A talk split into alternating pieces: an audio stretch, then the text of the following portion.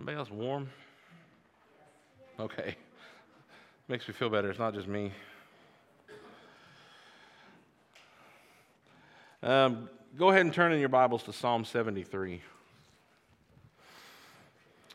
I could not remember, and it's very likely that I had um, shared from this particular psalm before, even here.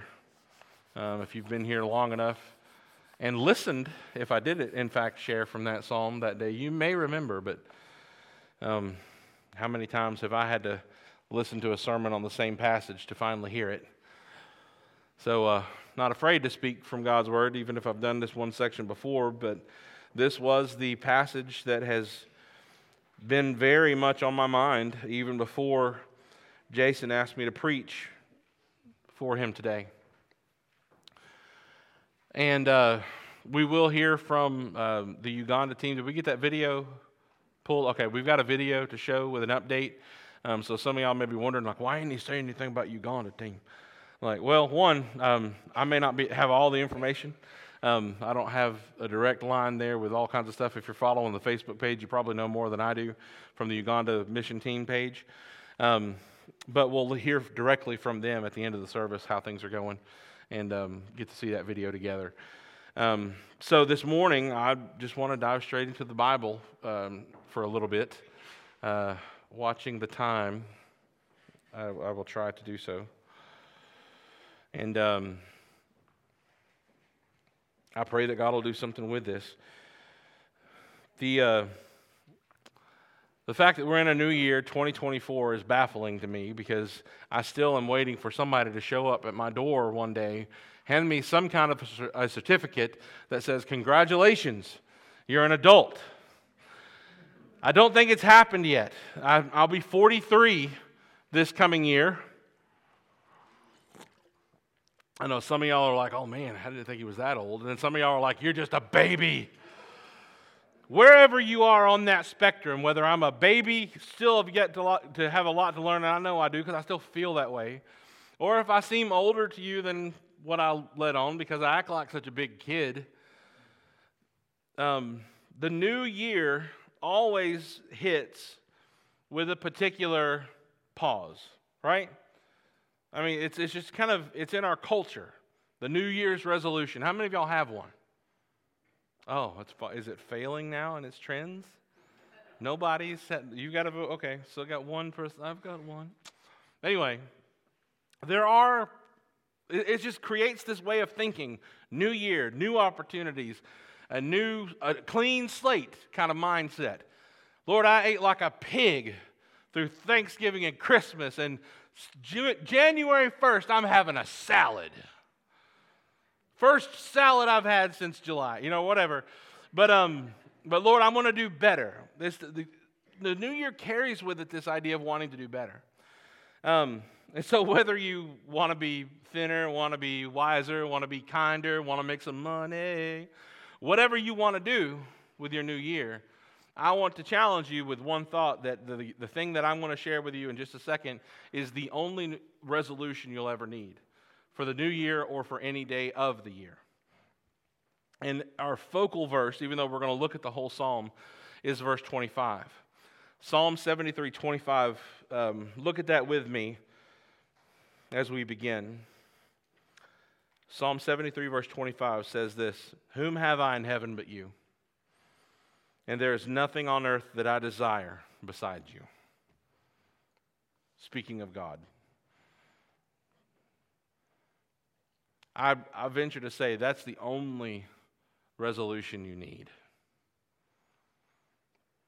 If that were your primary resolution every day, I would hesitate to get in your way because God is going to do some amazing things in your life. Now, they may not be big and flashy things. They may not be things that you sit at the table with kings and princes and, and nation leaders, but it's just the fact that God takes a heart that has Him set as its preeminent and does great things. Because as the verse suggests, there is not a want for anything else. So there is no, how, I mean, how much, for a person like this, You ever heard the saying that everybody has a price? You ever heard that saying? It's one of the saddest things in movies as I watch them. When you watch and you're into the story and there's something nefarious going on and you're getting into it and you're like, we're going to figure this out. We're going to find out who did wrong where and they're going to be brought into the light and justice is going to prevail. The good guys are going to win, the bad guys are going to lose. And all of a sudden, the one person you thought who was good in the movie was on the take, they've been paid off, and they're working against the hero. And that same feeling that I get right then is like, oh, why? What was the price? How much did it cost? But for the person who wants for nothing, needs nothing, can't be bought, they can't be bullied, they can't be bribed, they can't be swayed.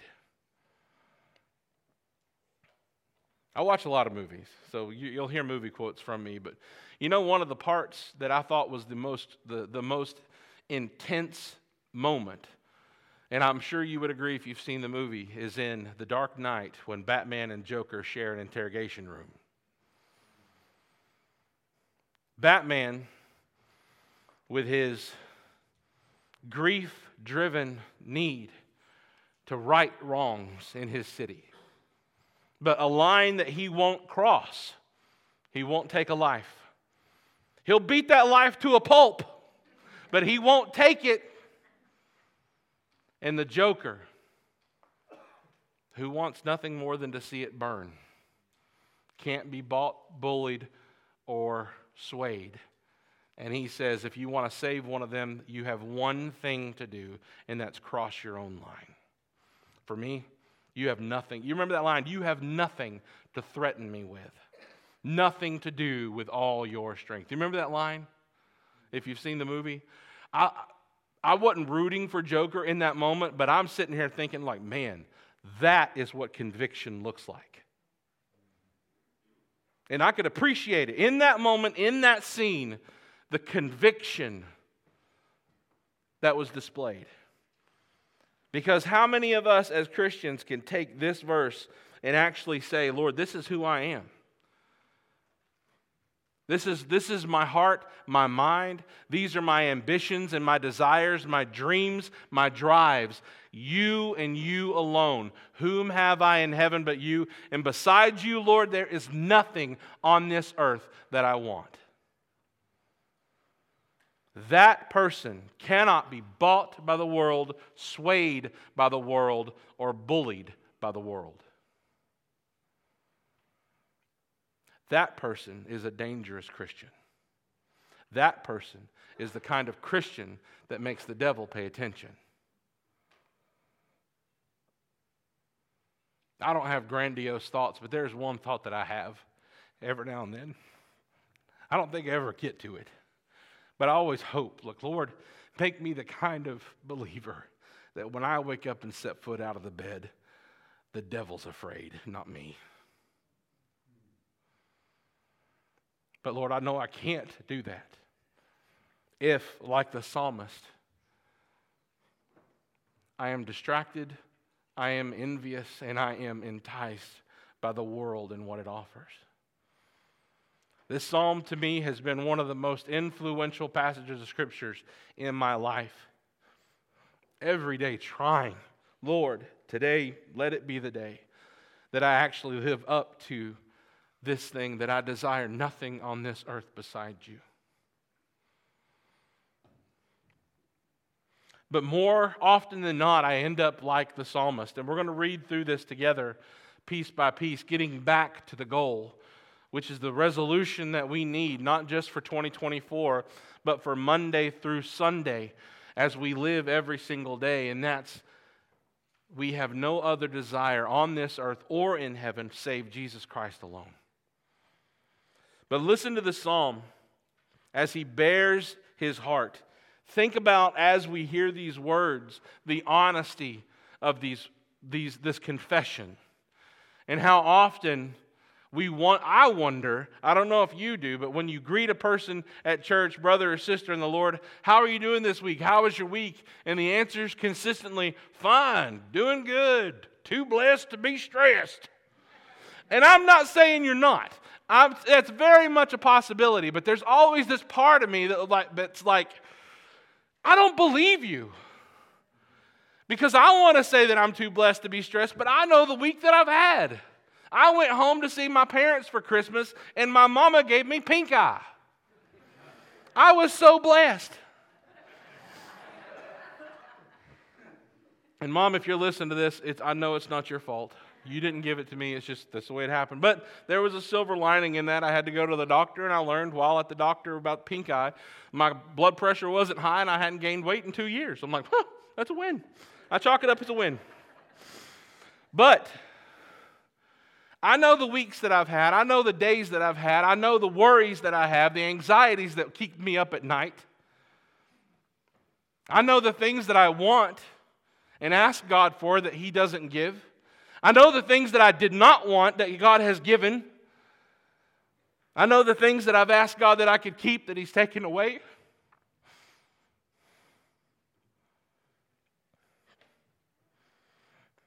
And if we're honest, like the psalmist, we can say this in verse 1 Truly, God is good. We know that to be true. Truly, God is good to Israel, to those who are pure in heart. But as for me, my feet had almost stumbled. My steps had nearly slipped. For I was envious of the arrogant when I saw the prosperity of the wicked. I'm not going to ask for a show of hands, but just think about this question Have you ever thought that? Been envious of the world? Envious of those who don't seem to care about God? Now you may think, Jessie, you're talking crazy. Why would we ever be envious of that? Because we're human. Because we're prone to wander, Lord, I feel it. Prone to leave the God I love. There's a reason these songs are written. Because we have a wandering heart. All we, like sheep, have gone astray. We've each turned to his own way. Right? I'm thankful for this psalm for its honesty. This isn't one of those hallelujah, too blessed to be stressed kind of a psalm. This is a psalm that says, I know God's good and I know He's faithful. But if I'm honest, I struggle. If I'm honest, I hurt. If I'm honest, I am sorely tempted by things of the world. Not that I want for unholy things, I just want for some of the things that they seem to have. And it, again, he goes into the details. I love this. Listen to what he says. He's envious of the arrogant, for he sees the prosperity of the wicked. In verse 4, he says, They seem to have no pains until death. They don't care for anything, they're not shook by anything. They live their life greedy, fat, and hungry, wanting for nothing because they take whatever they want, and then they just die. If anybody's got tissues, they would be much appreciated here in a few minutes. Um, he says they seem to have no pain until death. Their bodies are, are I'm serious about the tissues, y'all. Their bodies are fat and sleek. You know, you look at me and I know you see a, a fat and sleek body right? And you, you don't get here without a lot of hard work, y'all. I can't, the hours that I have put in in sharing meals with Big Macs and Taco Bell and those kind of things, it takes a lot of work to look this fat and sleek. But the idea is they don't go wanting, do they? There's a plenty. I don't miss many a meal and neither do the wicked. They seem to have everything they want, they seem to be full all the time. They're not in trouble as others are, they don't seem to be stricken like the rest of mankind. Thank you, my dear. My lovely wife, Jenna, everyone. Thank you. They don't seem to be stricken, they don't seem to be bothered. I don't know if you know what it feels like to be stricken plagued, bothered, troubled, burdened, weighed, pierced. Received a text from my mom about a cousin of mine in Tennessee who, after a stint in prison for drugs, had gotten clean and gotten out, and then has gone missing since Christmas Day. Pierced for loved ones, hurting for the lost. So, what is he envious about? The lost don't care. They're not pierced. They're not stricken. They're not burdened. They're not worried. Because what else is there to live for? Just buy yourself something. Get over it. You want it? Go get it. You deserve it. That's the cry of the world. He says, Sometimes I want that, Lord. I just want to go out and get the thing that I feel like I, I need, that I've prayed for, that you, for whatever reason, haven't given me. I'm envious of that. I'm envious because in verse 6, their pride seems to be their necklace. They, they just they walk around like they've just got it all figured out. I can't stand people like that. And for whatever reason, there's a part of me that I know emulates a little bit of that because no matter what store I ever go into, somebody always asks me where something is. Like I work there. And I'm like, I don't work here. Oh, I'm sorry. You just look like you knew what you were doing. I'm like, I wish I felt like I knew what I was doing. I don't, how do I look like it? But the pride seems to be their necklace. Violence covers them as a garment. You ever met people that have no care whatsoever for who they hurt? Whether it's in retaliation or whether it's just to get what they think they need. They will lay waste to the things and people around them because what they want is the most important thing. And our psalmist is envious of that. Verse 7, he says, I'm envious of the wicked in their prosperity because their eyes swell out through fatness, their hearts overflow with folly. They do whatever they want, and for whatever reason, they get away with it. You ever wondered that? You, have heard people ask, ask the question this way why do bad things happen to good people? Right? Well, a lot of good things happen to bad people. This is what the psalmist is wondering. Why? Why are they at ease? Why are they confident and prideful and they don't care who they hurt and they're not bothered by who they hurt?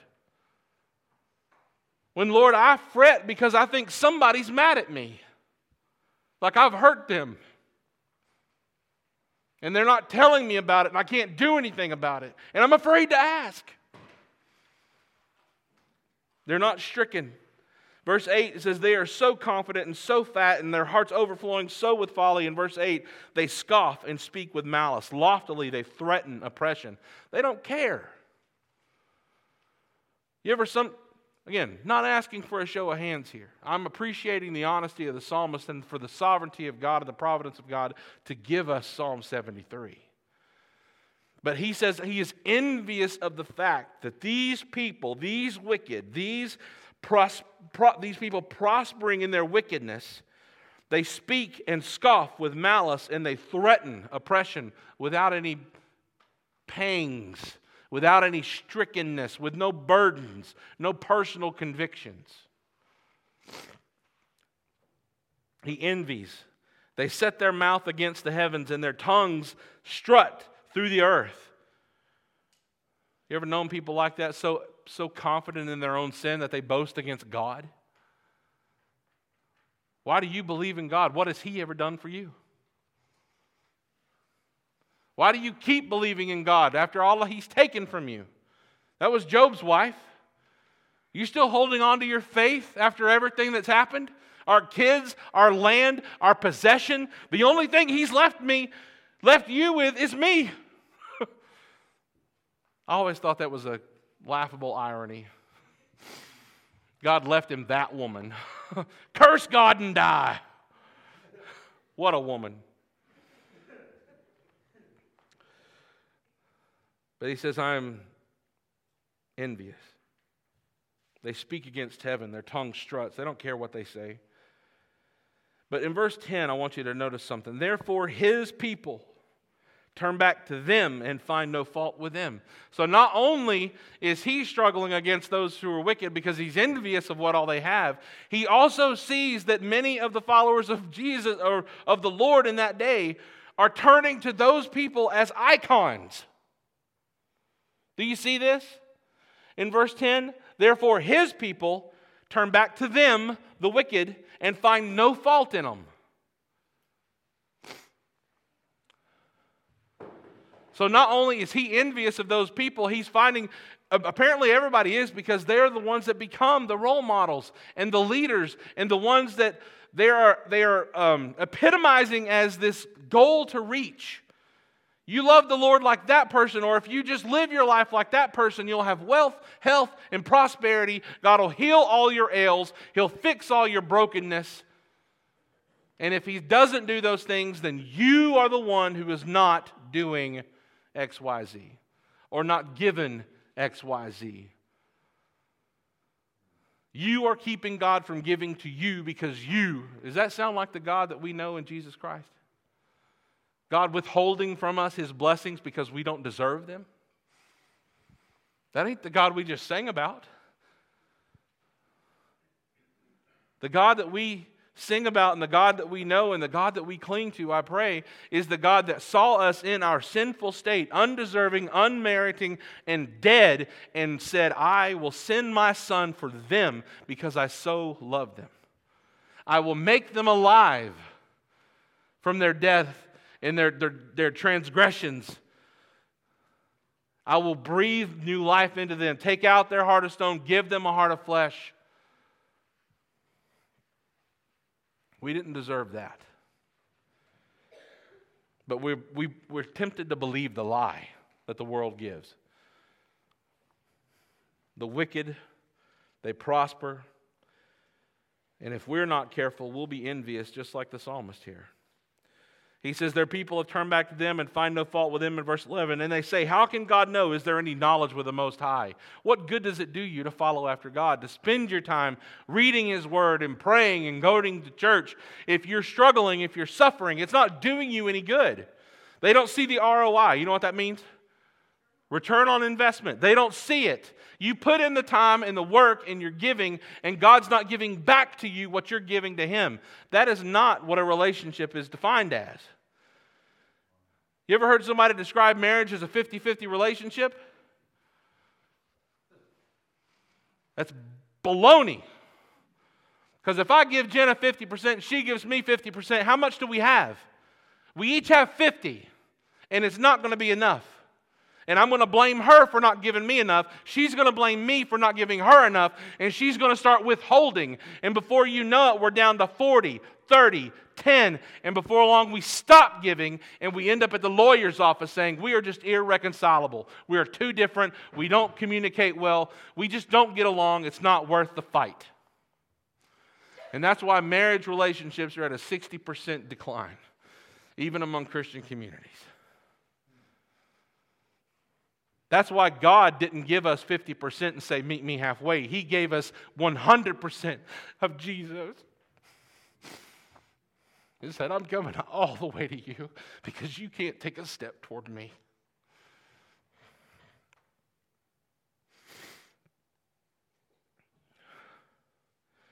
Verse 12, he said, Behold, these are the wicked.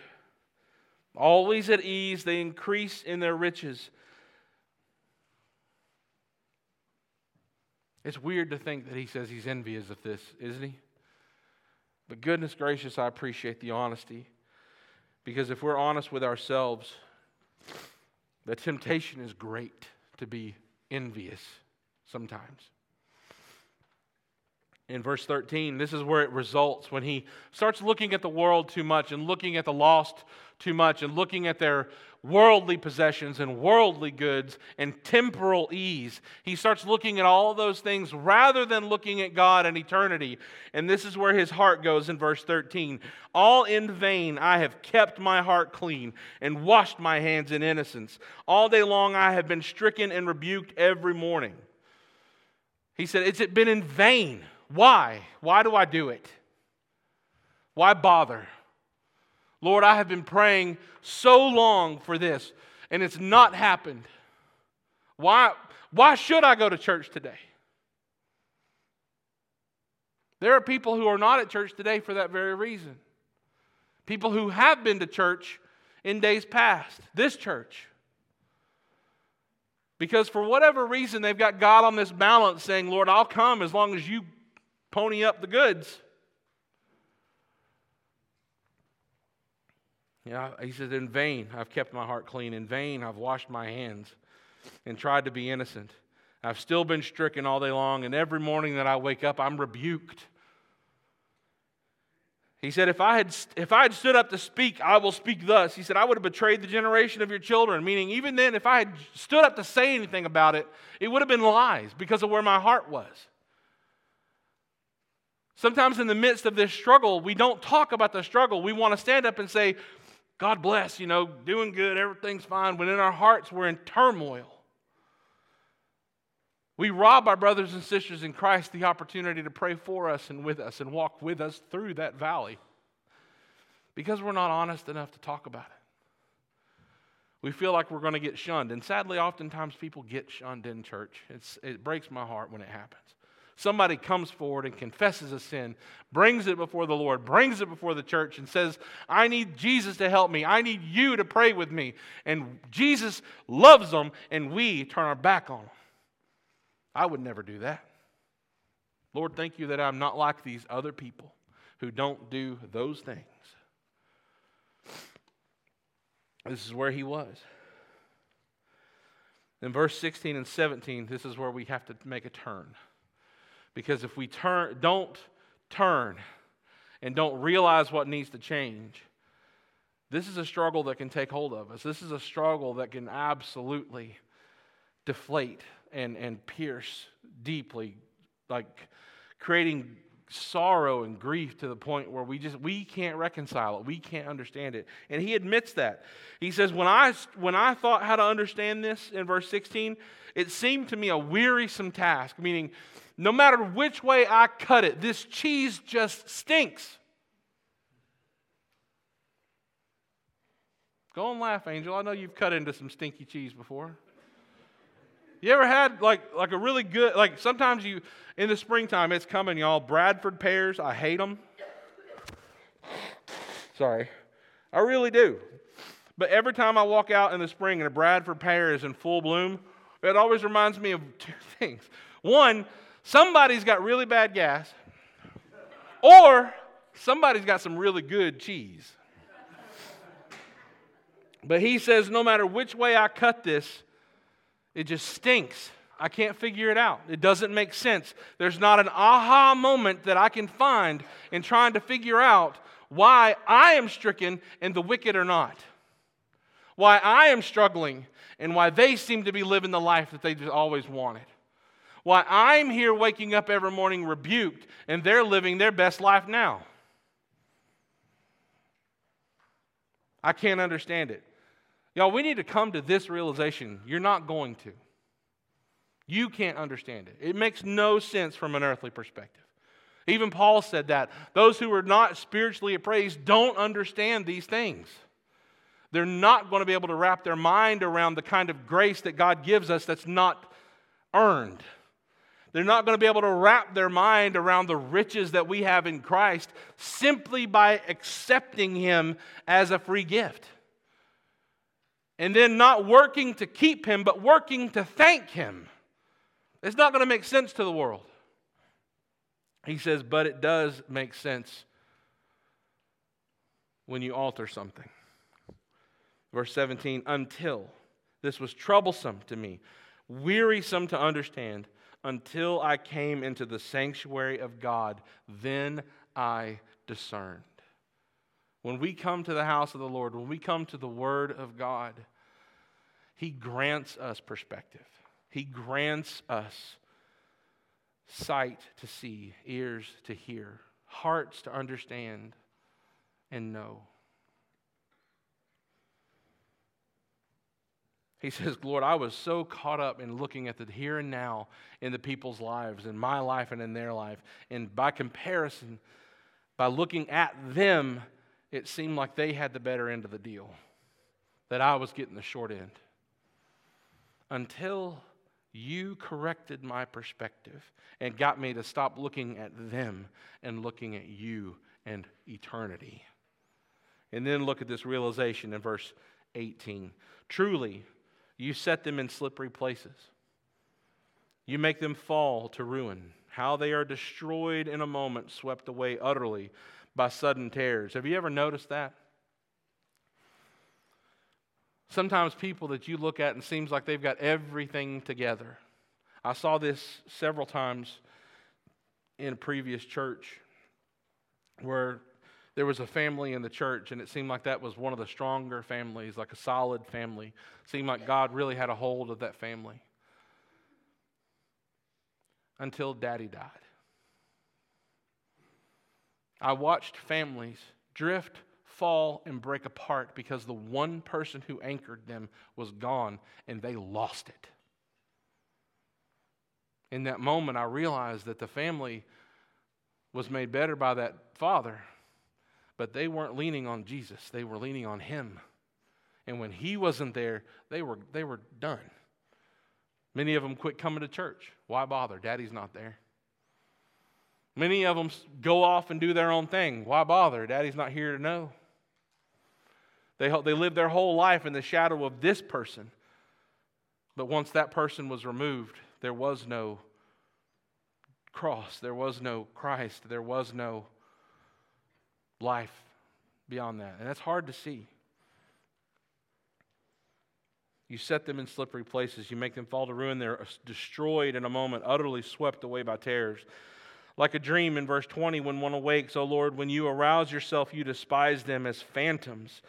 When my soul was embittered, when I was pierced in my heart or pricked in my heart, I was brutish and ignorant. Lord, I was like a beast toward you. Think about the honesty here. How many times have we gone before the Lord with a burden on our heart, but not really a burden that glorifies Him? It's a burden that we want. And we go to Him saying, Lord, I don't know why you won't, or why you didn't, or why you can't, or what's going on. And we, we, we kind of throw it all back in His face, growling and snarling, and just saying, God, why? And He says, Lord, I, that's exactly what I was doing. I was embittered in my heart because I was looking at the here and now instead of looking to you. I was looking at worldly possession rather than eternal hope. And Lord, I was wrong. Verse 23 Nevertheless, Lord, despite my brutish ignorance, despite my beastly behavior before you, nevertheless, I am continually with you. You hold my right hand. I love phrases like that in the Bible. It is not our hold that keeps us close to Christ, it's His hold on us. You guide me with your counsel. You, and afterward, you will receive me to glory. Lord, nevertheless, despite my ignorance, despite my struggling, despite my, my fall back into a worldly perspective, Lord, you have been continually with me. You have been the same. You have held me. You have guided me. Your word has not changed. And afterward, Lord, you will still receive me to glory. Even when I struggle with you, Lord, you are faithful. And it's upon that realization, when all else fails, even when his own heart fails him, and he is struggling before the Lord because he doesn't understand the current predicament that he's in, because he's looking at the world and not looking at God, he sees the faithfulness of God, and he cries out, Whom have I in heaven but you? And there's nothing on earth I desire beside you. That's a long way to come, isn't it? From being envious of the fatness and the sleekness of the wicked, being envious of the ease of their life, and the, the vastness of their possession and the lack of concern and care they have for others and the disregard they have of who they hurt, being envious of all those things, to saying, Lord, I don't want any of that. I just want you because I perceive the end. Lord, in this world we may have struggle. And Jesus gave us that. But that's a promise I never hear people say, right? Jesus said, In this world you will have what? Trouble. But take heart, he says. Why? I've overcome the world. I don't hear people claim that trouble. Lord, today I claim all my trouble in the name of Jesus Christ. That's not what we do. But we should, because all of that trouble, no matter what we face in this life, pales in comparison to the goodness and the greatness and the graciousness of a holy God who sent his only Son. You ever wonder about that song, Turn Your Eyes Upon Jesus? Look full in his wonderful face, and the things of earth will grow strangely dim in the light of his glory and grace. So the question is are we looking full into the face of Jesus Christ today to begin 2024? Are we looking full at his wonderful grace? Grace that we didn't earn and don't deserve. Because when we focus on Christ, the earth dims. And this is what the psalmist is realizing. When I came into your house, O Lord, then I perceived therein. I saw my own heart. I saw my sinfulness before you. I saw your faithfulness despite myself. Lord, why do I want for anything besides you? He says, Lord, in verse 26, my flesh and my heart may fail, but God is the strength of my heart and my portion forever. Those who are far from you shall perish. You put an end to those, to anyone who is unfaithful to you. But for me, it is good to be near God. That's our resolution, y'all. The nearness of God is our good. Yeah, but what about your 401k? Don't have control over that. You can have, you can have $2 million in your 401k right now, and something could happen tomorrow and it'd be worthless. What about my house? I got that paid for. Yeah, that's good. Tornado, termites, fire, airplane falling out of the sky. I'm not a doomsday kind of person, y'all. But the reality is, there is no security in this earth. Everything in this earth will perish, including us. One day we will come to die. It is appointed man wants to die and then the judgment. But for those who are in Christ, we don't fear the judgment because we have been forgiven in Christ. That's our hope. Our eternal hope is in Christ because we know that nothing on this earth will prevail. And even if you get to amass great wealth, read through Ecclesiastes, even if you uh, amass the wealth of kings, one day you will die and all your wealth will be right here left to rot, rust, and be misused.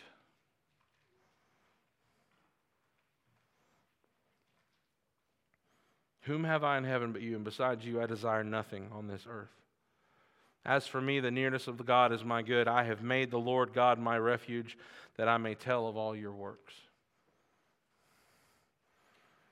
Despite whatever comes up in this year, no, no agenda in any entertainment group or media, no political movement or administration, no law that is passed, no calamity that could befall you, no economic crisis that could cripple, no physical ailment that could rob you of your strength can remove you from Jesus Christ.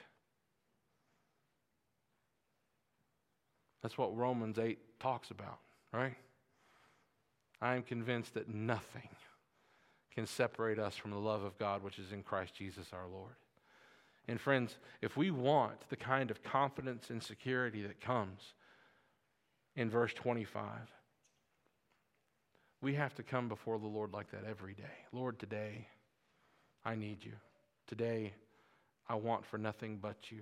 I know today temptations will arise for me to want what this world offers. But Lord, like Jesus in Satan's face, I pray that I can say the same thing. Get behind me. I already have my one.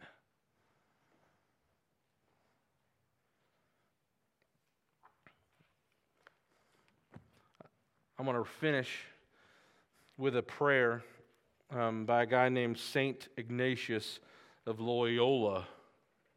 I don't know where that is. But I love this prayer, and I want to close with it. And as we close, we're going to go into a moment of response. Um, there's going to be a song that plays during our response time. It's going to be a few minutes, and y'all permit me just a little bit extra time today. Um, I wanted to share my heart in that. Like I said, it's been something I've every year at the beginning of the year, throughout the year, I pray this is my wrestle. Lord, whom have I in heaven but you? Besides you, I want nothing on this earth. Every day. I thought, what better way to start the year? Um, but after I read this prayer, we'll have a time of response. Um, if God has brought anything up to the surface of your heart or your mind that you're wrestling with, like Asaph, the psalmist of 73, bring it to the Lord. Lord, there's nothing magical about this step. Walking forward and kneeling at this step won't fix it. You understand that, right? But you know what it does? It lets your brothers and sisters in Christ know that you need prayer. It lets us know that you're carrying something. And you may not want to share what that is, and that's fine. But there are a great many burdens that are carried unnecessarily for want of just a little bit of cooperative prayer. Bear one another's burdens, and in doing so, you'll fulfill the law of Christ. Give us that opportunity. Let me read this prayer, and then our song will play. And after the song, I'll um, we'll we'll switch over to the video. After the song, just switch over to the Uganda video, and then after the Uganda video, we'll uh, we'll be finished.